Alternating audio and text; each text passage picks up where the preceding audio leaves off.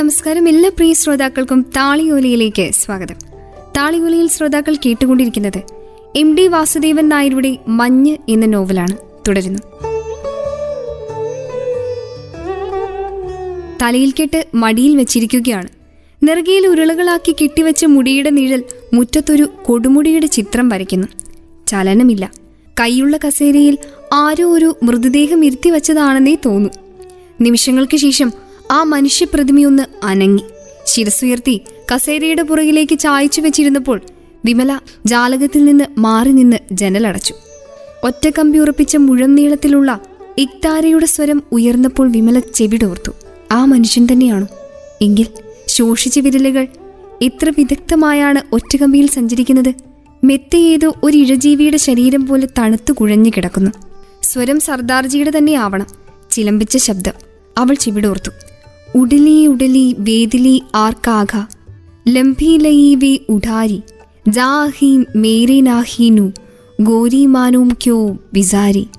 പ്രാകൃതമായ ഏതോ പഞ്ചാബി നാടൻപാട്ടാണ്.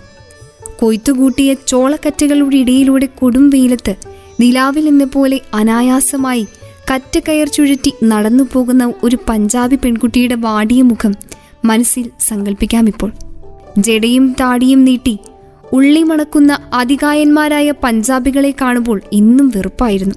ആവശ്യമില്ലാത്ത ഭീതിയും. പക്ഷെ അവരുടെ പാട്ടുകൾ ഇഷ്ടമാണ്. ആഗ്രയിലെ കോളേജിൽ പഠിക്കുന്ന കാലത്ത് അമൃത എന്നൊരു പഞ്ചാബി പെൺകുട്ടി കൂട്ടുകാരിയായി ഉണ്ടായിരുന്നു. അവൾ ധാരാളം പ്രേമഗാനങ്ങൾ പാടി കേൾപ്പിച്ചിട്ടുണ്ട്.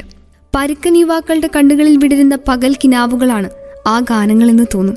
ഭിത്തിക്കപ്പുറത്ത് നിന്നും ചിലമ്പിച്ച സ്വരവും ഇക്താരയുടെ തേങ്ങലുകളും ഒഴുകി വരുന്നു. ദിൽക്കാ ടുക്കട മൈ കാഗജ് ബഗാവ.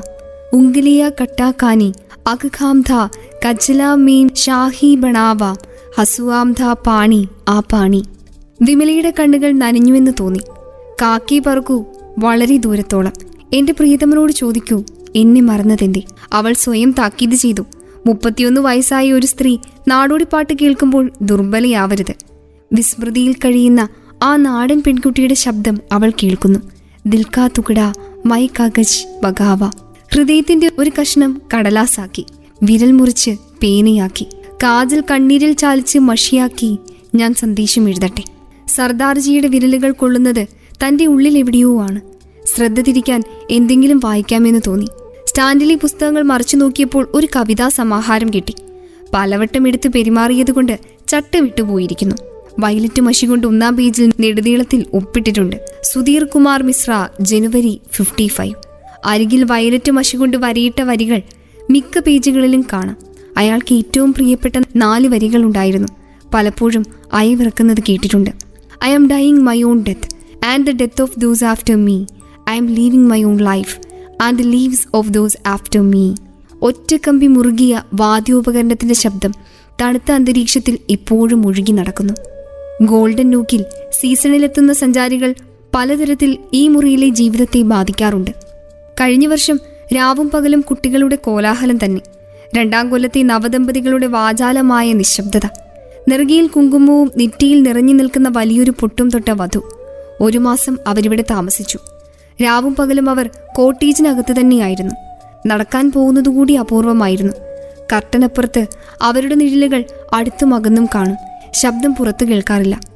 തടാകവും നന്ദാദേവിയുടെ മഞ്ഞുകിരീടവും കാണാൻ ഉഴറി നടക്കുന്ന സഞ്ചാരികളുടെ ബഹളത്തിന് മധ്യത്തിൽ പരസ്പരം കണ്ടുകൊണ്ട് മാത്രം മുപ്പത് ദിവസം കഴിയുക. കഴിയുമായിരിക്കും.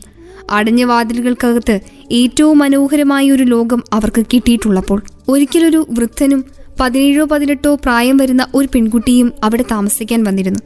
അച്ഛനും മകളുമാണെന്നാണ് കരുതിയത്. അമർ സിംഗ് ആണ് കണ്ടുപിടിച്ചത്. വൃദ്ധന്റെ വധുവാണ് പെൺകുട്ടി. പുഷ്പ സർക്കാരിനാൽ പ്രസിദ്ധിയിലേക്ക് ഉയർത്തപ്പെട്ട ഈ മുറിയിൽ കാലം തളം കിട്ടി നിൽക്കുമ്പോൾ ഗോൾഡൻ നൂക്കിൽ ജീവിതത്തിന്റെ പല മുഖങ്ങളും കയറിയിറങ്ങുന്നു സർദാർജിയുടെ വീണ നിശബ്ദമായി. അയാൾ തനിച്ചാണ്.